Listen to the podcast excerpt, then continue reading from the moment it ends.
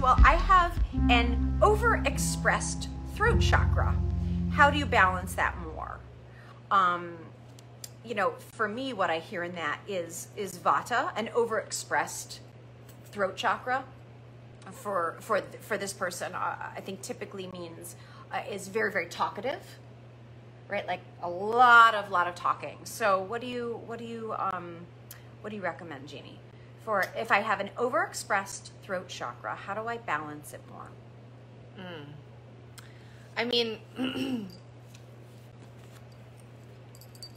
first of all, it's not a bad thing. Like that's not in in a lot of ways that can be an incredible gift mm-hmm. to have that movement and that flow of energy without obstruction mm-hmm. because culturally there's usually a lot of obstruction there. Um, and I would say, um, you know, writing is a way to take expression and ground it. So, you know, being aware that a lot of things can be written out, written out, written out, and and in what it doesn't have to be formal. Like there are apps that have five minute, you know, writing prompts or meditation prompts that you go in. um, you can also put things in your notepad, put things in, or or actually write things. So that's that's one. Um, two is being mindful that your expression has a place to land. So my question would be, is there an overexpression and a general experience of not being heard no matter how much you are expressing? So like looking at the people around you, looking at your your inner circle and your support system when you express is that being grounded in reception or is it kind of being blown over? Just a question. I don't know. I don't even know who asked this question. So, whoever you are, just questioning that. Like, sometimes just being heard is grounding to a vata expression. So, being received by that earth energy.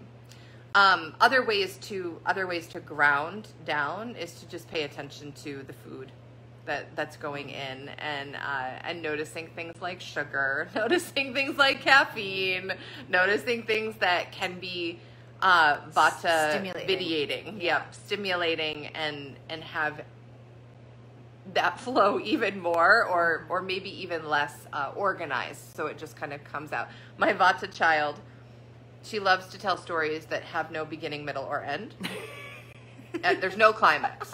It was just a ongoing story um so my husband taught her probably when she was like 11 10 11 something like that uh and then I found five dollars because she literally, in her vata expression and brain, couldn't wrap it up. She she had no way to ground and wrap it up in that time of her life. And so that was the ultimate wrap up the story was and then I found five dollars. It's I don't really know where the story is going and I just have to tell you all the things right now. And and we knew that we could stay with her in that storytelling until she finds the five dollars to wrap up the story so just just noticing that mm-hmm. like sometimes it, it just requires some reception and you also want to be mindful of what are you putting into your body when you notice the over the over expressed throat chakra For me, also, um, singing is a really, really great uh, way of balancing vata. Um, so for me, that's really, really essential. Singing, like like every day, um, because it has a place to land, just the space. And my dog, as soon as I start doing that practice, comes over and he like assumes the position of the microphone. Um, and then another thing that for me is really valuable to balance my vata is um, ocean's breath. Like it's basically like as much as I can do ocean's breath, I do. As much as I can be present to that during the day because you're feeling it right here. I love ocean's breath, and the simp- the simplest way to learn it is to just imagine, pretend you're you're fogging a mirror. Like do that on your hand, and do it a couple times so you kind of feel the vibration swirl. here and then close your mouth and fog the mirror. Just try to fog the mirror with your mouth closed, and you'll feel the breath right here. It's called Ujjayi breath, victorious breath, or ocean's breath.